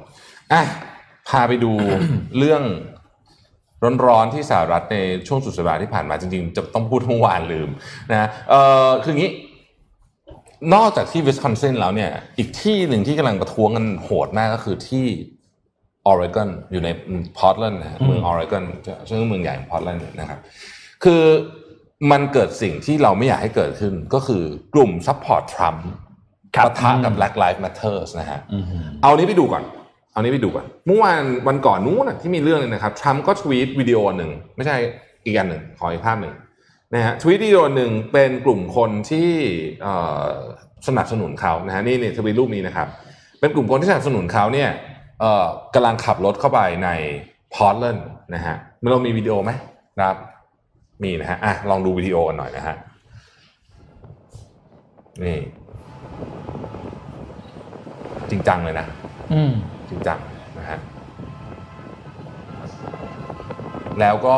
เนี่ยแหละเข้าไปปะทะกับ กลุ่มผู้ชุมนุม Black Lives Matter นะครับเอิ่มโดยทรัมป์ทวีตวิดีโอรูปนี้นะฮะแล้วก็เขียนว่า Great Patriots ก็คือออืมกลุ่มคุณแบบเป็นรัรักกชาชาติตินะฮะแปลว่าอีกฝั่งไม่รักชาติหรือเปล่าไม่รู้นะอะคือหมายถึงงั้นหรือเปล่าไม่รู้แต่ว่าการที่ทรัมป์เลือกแล้วว่าจะสปอร์ตกลุ่มนี้แล้วก็แล้วก็ทำให้เกิดการประทะระหว่างกลุ่ม Black Lives Matter เนี่ยก็ทำให้เห็นชัดเจนแล้วว่าตอนนี้เนี่ยทรัมป์จะเลือก strategy ไหนในการอ่าเล่น เกมนี้นะครับ ครับ ขอไปอีกภาพหนึ่งฮะภาพทวีตเอ่อทีหนึ่งทีหนึ่งนะฮะทีหนึ่งเนี่ยทรัมป์ทวีตถึงเอ่อนายกเทศมนตรีของพอร์ตแลนด์ซึ่งเป็นรัฐเป็นเดโมแครตนะฮะด่าเลยอะแล้วก็มีคำว่าโอ้ย what a fool for a mayor คือแบบมันเป็นไอ้งั่ง มันเป็นนายนายกรัฐมนตรีได้ไงอย่างนี้เลยนะฮะโอ้โหคือแบบรุนแรงมากๆนะ คือตอนนี้นี่ต้องบอกว่าประเด็นเรื่องนี้เนี่ยนะครับ ก็ดูแล้วมันจะเอาไม่อยู่จริงๆเพราะประท้วงก็ยังมีอยู่ เสร็จแล้วประธานาธิบดี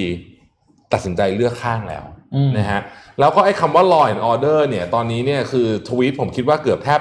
ทุกวันนะหรือว่าวันอาจจะหลาย ๆ ครั้งด้วยนะฮะถ้าเกิดใครเข้าไปดูในทวิตเตอร์ทวิตทุก3-4 Law and ชั่วโมง order Law and order แล้วเป็นตัวใหญ่ด้วยนะเป็นตัวใหญ่คือเป็นตะโกนอะ กลายเป็นธีมละนะกลายเป็นธีมไปแล้วตอนนี้เนี่ยนะครับ ก็น่าสนใจว่าเออจะเป็นยังไง ต้องต้องจับตาต้องจับตา คือพรุ่งนี้ตามเวลาในสหรัฐอเมริกาเนี่ยทรัมป์จะไปที่เมือง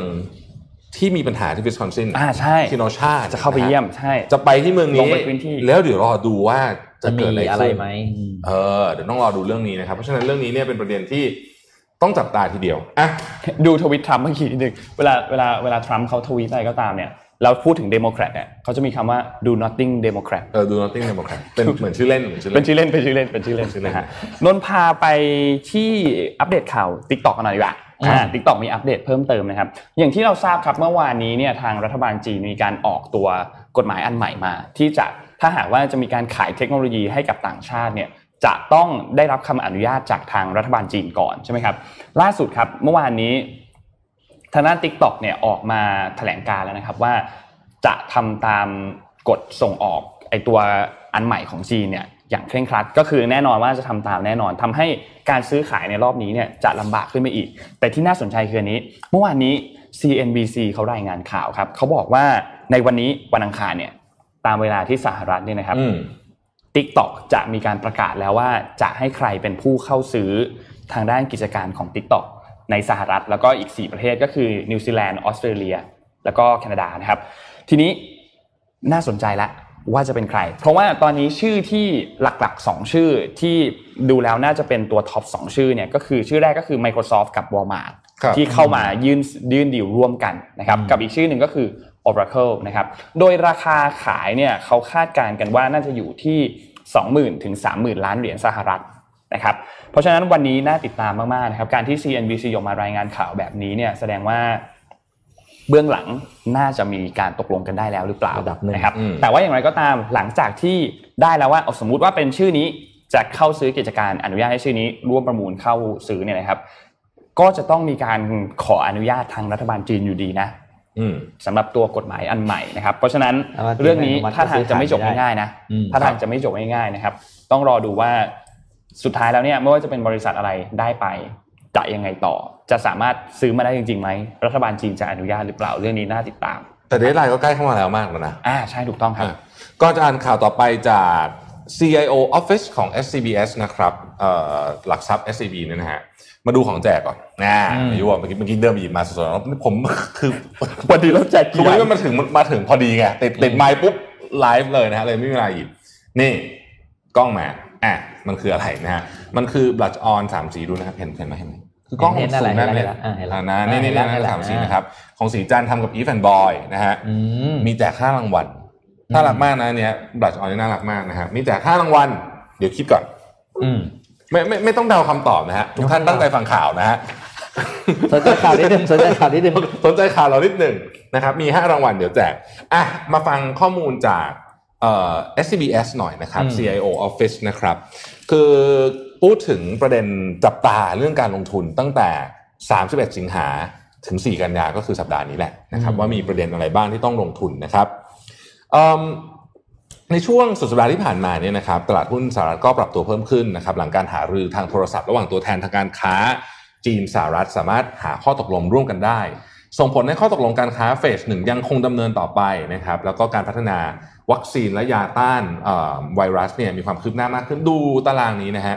ตารางนี้จะเห็นว่าผมให้ดูนะครับว่าทั้งปีเนี้ยนะฮะตลาดหุ้นตลาดต่างๆเนี่ยปรับมาเท่าไหร่แล้วนะครับตลาดหุ้นสหรัฐ S&P 500เนี่ย year to date พิ่มขึ้นมา 8.58%นะฮะ แต่ถ้าเกิดไปดูยุโรปนะฮะ year to date ติดลบไป 11%นะครับ อ่า ตลาดหุ้นจีน year to date บวก 18%อืมนะครับ ส่วนตลาดหุ้นไทย year to date ลบ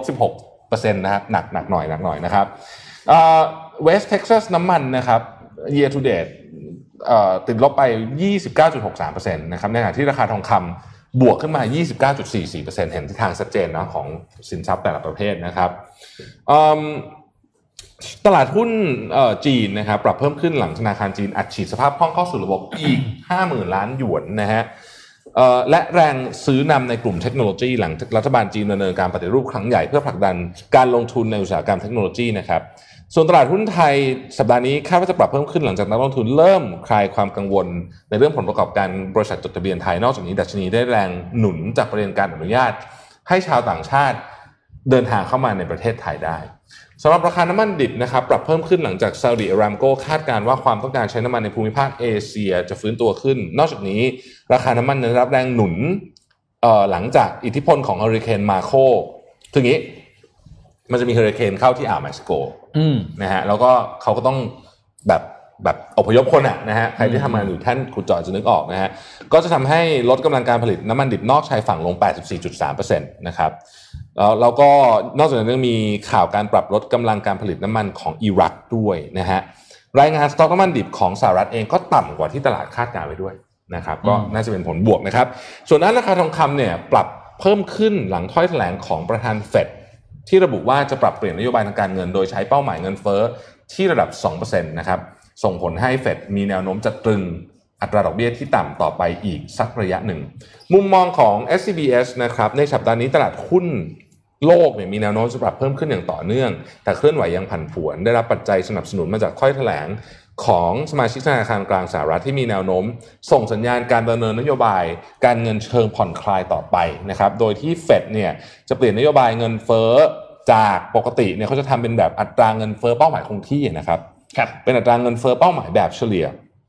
ซึ่งอย่างที่กล่าวไปในตอนต้นก็คือ จะทำให้ดอกเบี้ยเนี่ยคงอยู่ในระดับต่ำต่อไปนะครับสัญญาณความคืบหน้าในการออกมาตรการการกระตุ้นทางการคลังรอบใหม่ของสหรัฐ และการพัฒนาวัคซีนและยาต้านไวรัส มีแนวโน้มที่ดีคืบหน้าไปพอสมควรนะฮะประกอบกับเอาเรื่องโควิด -19 ในสหรัฐเนี่ยก็ดีขึ้นด้วยนะครับ อัตราการติดเชื้อของใหม่ ๆ ช่วงสองสามวันที่ผ่านมาเนี่ยก็ น้อยลงนะครับอย่างมีนัยสำคัญเทียบกับเมื่อ 2 สัปดาห์ที่แล้ว ซึ่งจะส่งผลต่อการฟื้นตัวของเศรษฐกิจโลกโดยเฉพาะสหรัฐ ตอนนี้เซนติเมนต์ตลาดค่อนข้างเป็นบวกนะครับอย่างไรก็ดีนะฮะความกังวลระหว่างความขัดแย้งของจีนสหรัฐก็ยังมีอยู่นะครับหลังจากที่กระทรวงพาณิชย์ของสหรัฐเนี่ยขึ้นบัญชีดำรัฐวิสาหกิจจีนอีก 24 แห่งนะครับ แล้วก็ทางการสหรัฐยังได้ออกมาเรียกร้องให้กองทุน endowment ของมหาวิทยาลัยต่างๆเนี่ยปรับลดการถือครองหลักทรัพย์ของจีนนะครับในขณะที่รัฐบาลจีนได้ออกกฎหมาย คุมเข้มเรื่องการขายและส่งออกเทคโนโลยีสู่ต่างประเทศ ซึ่งเป็นเรื่อง TikTok นี่แหละนะฮะโดยประเด็นความขัดแย้งข้างต้นยังคงสร้างความผันผวนต่อตลาดต่อไปนะครับ เรามาดูเหตุการณ์สำคัญที่จะเกิดขึ้นนะครับ ในสัปดาห์นี้นะฮะตัวเลขนะครับตัวเลขสำคัญที่จะต้องดูเลยก็คือตัวเลข PMI ภาคการผลิตและการบริการของสหรัฐและยุโรปดัชนีราคาผู้บริโภคทั่วไปและพื้นฐานของสหรัฐนะครับดัชนี ISM ภาคการผลิต และนอกภาคการผลิตของสหรัฐดัชนี PMI ภาคบริการของจีนนะครับ เหตุการณ์สำคัญนะครับมีความคืบหน้าในการออกมาตรการการกระตุ้นการคลังรอบใหม่ของสหรัฐ การหารือแผนกระตุ้น เศรษฐกิจของรัฐบาลฝรั่งเศสสถานการณ์การแพร่ระบาดโควิด -19 ประเด็นความขัดแย้งระหว่างจีนกับสหรัฐ แล้วก็การรายงานผลประกอบการไตรมาส2นะครับของบริษัทจดทะเบียนนะครับ ซึ่งเราจับตามองนะอย่างซูบูมจะเป็นยังไงบ้างนะฮะมีอีกอันนึงที่ผมคิดว่าเป็นประเด็นที่น่าสนใจก็คือ สัญญาณความคืบหน้าของมาตรการกระตุ้นเศรษฐกิจการคลังรอบใหม่ของสหรัฐนะครับ หลังจากทรัมป์เนี่ยยินดีที่จะลงนาม อนุมัติกฎหมายเยียวยา ผลกระทบจากโควิด -19 มูลค่า 1.3 ล้านล้านเหรียญสหรัฐนะครับ ซึ่งเพิ่มขึ้นจากเดิม1แสนล้านเหรียญสหรัฐตามที่ก่อนหน้านี้นะครับทำเนียบข่าวและวุฒิสมาชิก Republican เคยเสนอไว้นะครับ อันนี้ผมเพิ่มจากข้อมูลอันนี้ไม่อยู่ในในข้อมูลของ SBS นะครับ แต่ว่าล่าสุดเนี่ยกองทัพสหรัฐก็ได้ส่งเรือเข้าไปที่ช่องแคบไต้หวันอีกแล้วนะฮะเป็นรอบที่สองในช่วงระยะเวลาเพียงสองสัปดาห์เนี่ยก็ทำให้เกิดความตึงเครียดบริเวณแถบนั้นอีกครั้งหนึ่งนะครับ ข้อมูลดีๆ อันนี้ไปโหลดได้นะครับของ SCB เอ่ออันนี้เป็น SCBS CIO Office นะครับอืมนะก็ดูแล้ว sentiment ตลาดโดยรวมดูดีขึ้นนะฮะดูดีขึ้นอืมนะก็หวังว่าจะส่งผลบวกมาเอ่อสักหน่อยเพราะตอนนี้มีแต่ข่าวร้ายนะมีข่าวดีบ้างก็ดีอืมครับครับอะทุกคนทุกคนดูตั้งใจฟังมากอะมันพาทุกคนแบบโอ้โหเหมือนเจอข้อสอบอะ เราดูฮะเราดูว่าจะถามว่าอะไรนะครับเราดูเราดูเราดูว่าจะถามว่าอะไรนะครับ อะไปดูเขาเรียกว่าจะบอก gadget ก็ได้สตาร์ทอัพแล้วกันเรียกสตาร์ทอัพวันละตัวแล้วกันนะครับอะเอาภาพ P P หนึ่งมาที่เห็นเนี่ยครับ คือชื่อมันคือ SkyDrive นะครับ เป็นเทคโนโลยีใหม่ของบริษัทแห่งหนึ่งในญี่ปุ่นนะครับ โดรนเหรอ ไม่ครับ มันคือรถ รถเหรอฮะ นี่คือรถเลยครับอ๋อ รถเนี่ยโดยที่จะเป็นรถส่วนตัวด้วยนะครับ ก็คือขับไปแล้วก็จอดในแนวแนวดิ่งเหมือนที่เราเราเห็นในหนัง Star Wars อย่างเงี้ยอืมมันจะออกมาใช้งานจริงแล้วนะครับ ภายในปี 2050 ซึ่งมันก็เออก็บอกอีกนานนะ แต่เขาบอกจริงๆแล้วมันคือนั่นคือ latest นะครับ โดยเพิ่งได้รับเงินสนับสนุนไปอีกเบาๆนะครับ อีกพันล้านเหรียญนะครับ แล้วก็อืมเพราะว่าสิ่งที่บริษัทนี้มองบอกว่าเขาคาดการณ์ว่า ธุรกิจที่เขาเรียกว่าไอ้ flying car เนี่ยมูลค่าตลาดมันเนี่ยอยู่ที่ประมาณ 1.5 ล้านล้านเหรียญเลยแน่ ๆ เพราะฉะนั้นเนี่ยการลงทุนของเขาเนี่ยปัจจุบันนี้เนี่ยถือถือว่าน้อยมาก แล้วก็มันครัจะบเติบโตได้อีกมาก เอามาให้ดูเป็นเขาเรียกว่าเป็นความหวังพวกเราว่าเราจะไม่ต้องขับรถบนถนนอีกแล้ว อืมอืมเพราะนี่คือลอยไปเลยนะครับเชื่อว่าขึ้มีคนรถติดอยู่ตอนนี้เพียบ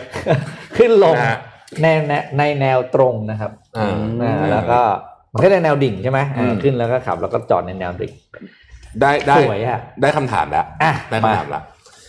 ให้เมื่อกี้คิดผมว่าพูอยาดกว่าได้มากมันจะมีเลยเฮอริเคนลูกหนึ่งอะเข้าที่อ่าวเม็กซิโกทำให้บรรดาบริษัทน้ำมันที่อยู่ตรงนั้นอะต้องถอนกำลังการผลิตออกเนี่ยนะครับอืมเฮอริเคนที่ว่าชื่ออะไร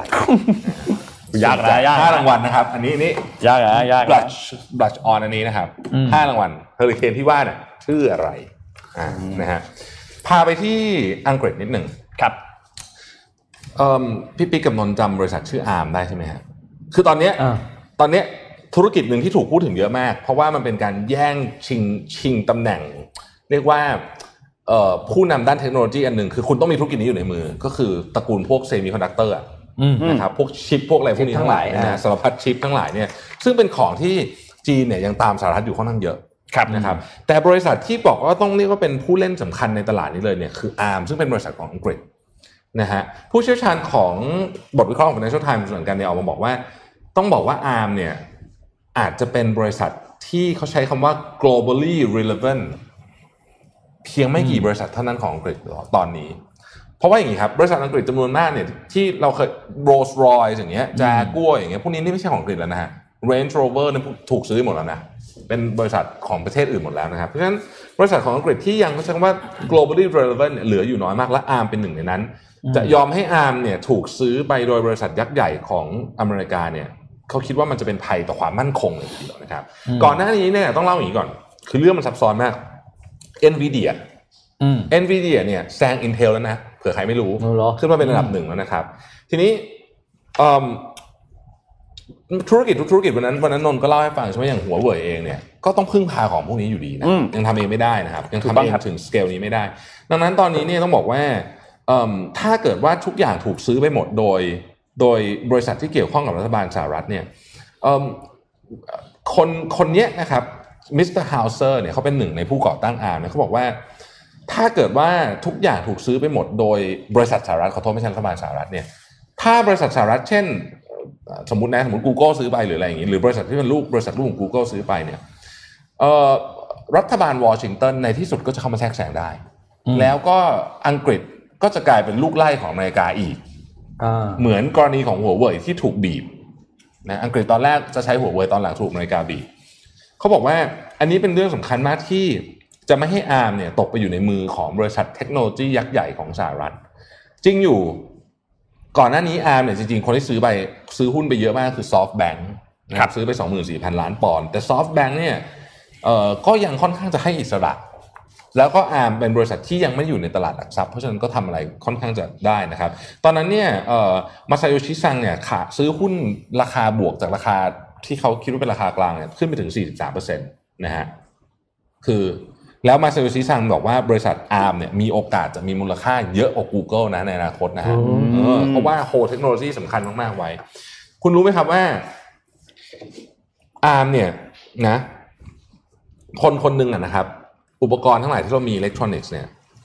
บางบางครั้งเนี่ยเราอาจจะมีอุปกรณ์ที่ถูกดีไซน์โดย Arm เนี่ยถึง 20 ชิ้นต่อหนึ่งคนเนี่ยนะเฮ้ยก็คือพูดง่ายๆว่าของทุกอย่างที่วางอยู่ตรงเนี้ย มีอะไรบางอย่างที่ถูกดีไซน์ด้วย Arm Arm เป็นคนดีไซน์นะฮะเพราะฉะนั้นเนี่ยตอนนี้มาซาโยชิซังเนี่ยเอ่อมีแผนจะขายอืมว่าต้องเอาเงินมามามาปรับมาโปะไอ้ Uber กับ WeWork ครับนะฮะซึ่งซึ่งเป็นเป็นการขายการลงทุนที่ดีมามาโปะการลงทุนที่แย่นะซึ่งแต่ก็เข้าใจเขาอะนะเพราะฉะนั้นเนี่ยเขาก็เลยเป็นห่วงกันมากเลยว่า บริษัทเนี้ยจะตกไปอยู่ที่ใคร เพราะในนี้ให้ความคิดเห็นได้แบบนี้นะเขาบอกว่าไม่มีทางที่สหรัฐอเมริกาจะยอมให้ Lockheed Martin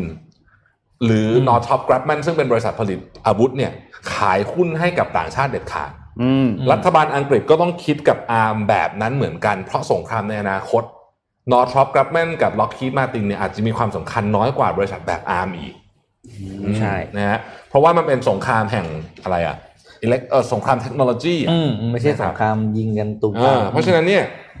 เรื่องนี้ก็เลยกลายเป็นประเด็นร้อนขึ้นมาอีกต้องมาจับตาว่าตกลงแล้วเนี่ย จะถูกซื้อจริงแบบประเด็นที่สำคัญก็คือ สงครามที่ชนะกันด้วยเทคโนโลยีเนี่ยมันไม่มีความสูญเสียไงอืมแล้วมันก็จะไม่มีใครออกมาต่อต้าน คือแพ้ด้วยแพ้ด้วยการยอมรับว่าแพ้จริงๆครับไม่ใช่ว่าเอออาวุธสงครามมันอีกเรื่องหนึ่งใช่ไหมเอออะก่อนจะจบนะครับ วันนี้เอาแนะนำหนังสือแล้วกันนะครับเล่มนี้นะครับเพิ่งอ่านจบไปชื่อ เพราะแบบนี้ลูกค้าถึงอยากกลับมาอีกครั้งนะครับ เป็นหนังสือเขียนโดยคุณทาคาตะยาสุอิสะนะครับ เขาเป็นเขาเป็นน่าจะเป็นอ่าเขาเรียกว่าเป็นเจ้าของบริษัทซอฟต์แวร์ครับ service นะครับ แต่ประเด็นก็คือสิ่งที่เขาทำคือเขาสรุปเรื่องราวเกี่ยวกับ เทคนิคการทำให้ลูกค้ากลับมาซื้อเราอีกครั้งหนึ่งอืมคือมันจะแบ่งเป็นสองแบบก็คือทำให้ลูกค้าเดิมที่เคยซื้อเนี่ยกลับมาซื้อ แล้วก็ลูกค้าที่ยังไม่เคยซื้อมาซื้อเราครั้งแรก แล้วก็รักษาเป็นลูกค้าประจำและนี่มันอ่านง่ายนะครับ แล้วเทคนิคต่างๆที่เขาแนะนำในเล่มนี้เนี่ยบางทีมันก็เออมันใกล้ตัวนะ แต่เราอืมมองข้ามไปอย่างเช่นเขาบอกว่าส มมตินงเคยไปซื้อของร้านหนึ่งครั้งแรกปุ๊บเนี่ย ครับ ร้านเนี้ยร้านร้านร้านค้าร้านเนี่ยถ้าไม่ทำอะไรกับนนท์ภายในสามวันนนท์จะลืมเขาไปเลย อ่าอ่านะมันจะมีสูตรนะสามสามสามก็คือสามวันสามสัปดาห์สามเดือน ครับอืมเป็นสูตรง่ายๆคือสูตรการ follow up อะไรเงี้ย แล้วก็แต่ครับเขาจะมีตัวอย่างด้วยนะว่าการเขียนอีเมลหาลูกค้า ที่ซื้อไปเมื่อสามวันก่อนเขียนยังไงอือฮึสามสัปดาห์เขียนยังไง แล้วสามเดือนให้ follow up ยังไง อันนี้ดีมากเลยครับสำหรับ SME นะครับ ไปอ่านซะอ่านขำๆหนุกๆนะครับ อ่านครับสองชั่วโมงก็จบแล้ว แต่ว่ามีอะไรให้เอาไปทำได้เพียบเลยนะครับอืมนนท์ทำปิดมันมีข่าวลูกพี่เนี่ยอ่าปิดท้ายด้วยข่าวลูกพี่กันนิดนึงอืมคือลูกพี่ปล่อยอ่า ดาวเทียมอีกแล้วนะฮะแต่ว่ารอบรอบรอบนี้ไม่ใช่ Starlink รอบนี้ไม่ใช่ Starlink อ่าเป็นเป็นการปล่อยดาวเทียมสังเกตการณ์บนอืมพื้นโลกนะครับซึ่งอันนี้ปล่อยที่อาร์เจนตินานะครับมันมีรูปให้ดูเยอะมากเดี๋ยวเปิดรูปไล่ๆไปได้เลยนะครับจริงๆแล้วเนี่ยต้องปล่อยตั้งแต่วันพฤหัสที่แล้วแล้วนะวันที่ 27 นะครับแต่ว่าเขาก็เลื่อนมาเพราะว่าสภาพอากาศไม่ค่อยดีเท่าไหร่นะครับทำให้เลื่อนมาปล่อยในวันอาทิตย์ที่ผ่านมา ทีนี้ที่น่าสนใจคืออย่างนี้ รอบนี้เนี่ยตัวจรวด Falcon 9เนี่ยมีการปล่อยดาวเทียมไป 3 ตัว ซึ่งชื่ออ่านยากมากขออนุญาตไม่อ่านชื่อนะครับทีนี้ไอ้ตัวดาวเทียมทั้ง3เนี่ยก็โอเคถูกปล่อยเรียบร้อยแล้วสำเร็จดี แต่ว่าปกติแล้วเนี่ยตัวจรวดเนี่ยมันจะกลับมาจอดเป็น offshore คือมาจอดบนเรือใช่ไหมครับอืมส่วนใหญ่ที่เราเห็นนะ แต่ว่ารอบนี้มาจอดแบบ onshore ขอคลิปวิดีโอขึ้นมาครับ ตัวคลิปวิดีโออันเนี้ยเป็นเป็นคลิปไลฟ์แล้วรอบเนี้ยปกติที่จากจอดบนเรือ รอบเนี้ยมาจอดบนฝั่ง Here comes นะครับเดี๋ยวให้ดูเดี๋ยวให้ดูคลิปนี้ก่อน Japanese fourth landing. ไอแอโร d y นามิกมันน่าทึ่งมากนะที่มันลงมาตรงๆแบบนี้ได้อะใช่โดยที่ไม่มีปีกเปิดอะไรออกมาด้วยอะนี่คือแบบวิทยาศาสตร์ของจริงสุดๆจริงๆวิอะทยาศาสตร์แบบสุดยอดเลย พี่เขาอ่านหนังสือยังไงเขาบอกเนี่ยเขาอ่านไอริสบุ๊กไอริสบุ๊ก Stage อะ one. ซึ่งต้องบอกว่าจริงๆแล้ว อันเนี้ยไม่ได้เป็นครั้งแรกนะ ที่ตัวจรวด Falcon 9เนี่ยกลับมาจอด บนพื้นนะครับเคยมาจอดบนพื้นแล้ว แต่ว่าส่วนใหญ่แล้วอะเราไม่ค่อยเห็นส่วนใหญ่เราจะไปจอดกลางทะเลนะครับทำให้ก็เป็นที่ฮือฮาเหมือนกันว่าที่รอบนี้มีการปล่อยนะทุกครับครั้งทุกครั้งที่เห็นอย่างนี้ก็จะรู้สึกทึ่งมากเลยนะว่ามันเอาของเข้าของตรงๆลงมา โดยที่เออไม่มีปีกใหญ่ๆอะอืมอืมไม่หายของงงมากใช่ เพราะที่มันต้องมีอะไรประคองใช่ไหมโดยเออเมืโดอนยหลักๆใช่อะเอใช่อใช่คือคือมันเจ๋งมากเลยอะเจ๋งนะเจ๋งจริงๆสุดยอดลูกพี่เราสุดยอดลูกพี่ลูกพี่สุดยอดจริงนะฮะนอกจากนี้ครับวันนี้วันอังคารนี้แหละอืมเนี่ยนะครับวันนี้จะมีการปล่อยตัวดาวเทียม Starlink ด้วย Stage one landing. นะครับสำหรับชุดอีกชุดหนึ่งชุดนี้เข้าใจว่าน่าจะเป็นชุดที่ 12 แล้วนะครับที่เป็นการปล่อยดาวเทียมขึ้นไปนะครับสำหรับตัวดาวเทียม Starlink ที่จะเป็นการสร้างเครือข่ายอินเทอร์เน็ต ความเร็วสูงให้ทุกคนได้ใช้กันซึ่งคาดว่าภายในสิ้นปีนี้เนี่ยในสหรัฐกับแคนาดาน่าจะใช้ได้แล้วนะครับ แต่ว่าทั่วโลกคิดว่านึกคิดว่าปีไม่ไม่อีกไม่กี่ปีอะเผลอๆปีหน้าได้ใช้แล้วด้วยอืมนะครับเพราะฉะนั้นน่าติดตามมากนะครับสำหรับตัว Starlink อันนี้นะครับ ซึ่งไอตัว Starlink อันนี้เนี่ยอย่างที่เคยเล่าให้ฟัง ตัวดาวเทียมอันนี้นี่แหละ จะเป็นตัวที่ทำให้สามารถพาเราไปดาวอังคารได้ เพราะว่าหนึ่งคือคือตัวตัวอันนี้เนี่ยแน่นอนว่าตัวเทคโนโลยีเรื่องของดาวเทียมอันนี้เนี่ยมันจะนำไปใช้กับกองทัพก่อนแน่นอนสำหรับกองทัพสหรัฐซึ่งเป็นลูกค้าใหญ่ของ SpaceX เลยนะครับแต่ว่าที่น่าสนใจก็คือเมื่อมันกระจายไปรอบโลกแล้วเนี่ยมันจะสร้างเงินมหาศาลให้กับอีลอนมัสเหมือนกัน และเขาก็เป็นคนบอกเองว่าตัวเงินก้อนนี้แหละ ที่เขาจะนำไปทำพัฒนาเกี่ยวกับเรื่องของการพัฒนาจรวดพัฒนายานอวกาศที่จะส่งมนุษย์เนี่ยออกไปที่ นอกโลกออกไปดาวอังคารได้นะครับเพราะฉะนั้นน่าติดตามครับสำหรับโครงการนี้ปิดท้ายด้วยข่าวของลูกพี่กันโอ้อะไหนไหนไหนไหนยูข่าวรูปพี่แล้วขอรูปที่แอดมินขอรูปที่เพิ่งส่งให้ในกลุ่มทิ้งหน่ท้ายได้ไหมทิ้งท้ายฮะอ่าทิ้งท้ายทิ้งท้ายครับงี้ลูกพี่เคยพูดไว้คำหนึ่งซึ่งเป็นคำพูดที่แบบเป็น quote ที่ผมว่า quote สุดยอดมากเลยนะฮะเขาบอกว่า we can't go to Mars with a bunch of softies แปลเป็นภาษาไทยว่าแบบเราไม่สามารถไปดาวอังคารกับการทำงานแบบพวกอ่อนๆได้หรอกนี่นะจริงๆเขาเคยพูดจริงๆนะฮะ Elon Musk rules Elon Musk rule of success นะฮะอ่าสิบข้อในอาจารย์นนท์อ่านไปะอาจารย์นนท์ never give up อ่านะ really like what you do อืม don't listen to the little man ก็คือแบบเสียงในหัวอะไรเงี้ยพวกหรือหรือพวกแบบหรือหรือหรือพวกแปลว่าเป็นพวไก่กาข้างนอกไก่กาไก่กาอะนะฮะ take risk นะครับอ่าเอ่อต้อง take- มีความเสี่ยงบ้างนะครับทำอะไรที่มันสำคัญดู something important focus on signal over noise นี้ผมชอบนะ คือ คือ noise คือเสียงดินทาเสียงจุ๊บจิ๊บจิ๊บจิ๊บอะไรเงี้ยแต่ว่า signal มันคือสัญญาณที่จะพาคุณไปนะครับ looking for problem solver หาคนที่แก้ปัญหาได้นะฮะ attract great people เอาคนเก่งๆมาทำงานด้วยนะครับ have a great product แล้วข้อสุดท้ายคือ work super hard ทำงานโคตรหนัก work super hard โอเคนะฮะจบนะฮะสำหรับลูกพี่สิบข้อนะฮะไอ้ข้อข้อแปดเนี่ยของจริงเลยนะ เพราะว่านิวราลิงที่ออกมาเนี่ยอ่าใช่ล่าสุดเลยเขาก็บอกเลยนะว่าออกมาการออกมาสาธิตรอบเนี้ยผมมาไม่ได้ recruit จะคนไม่เอามารีคูดคนนะอ่ามารีคูดคนออกมารีคูดคนนะครับก็ครับสุยอดมนุษย์แห่งอะยอดมนุษย์ยอดมศนุษย์ตวรรษจริงนะครับฝากแอดมินแต่ของ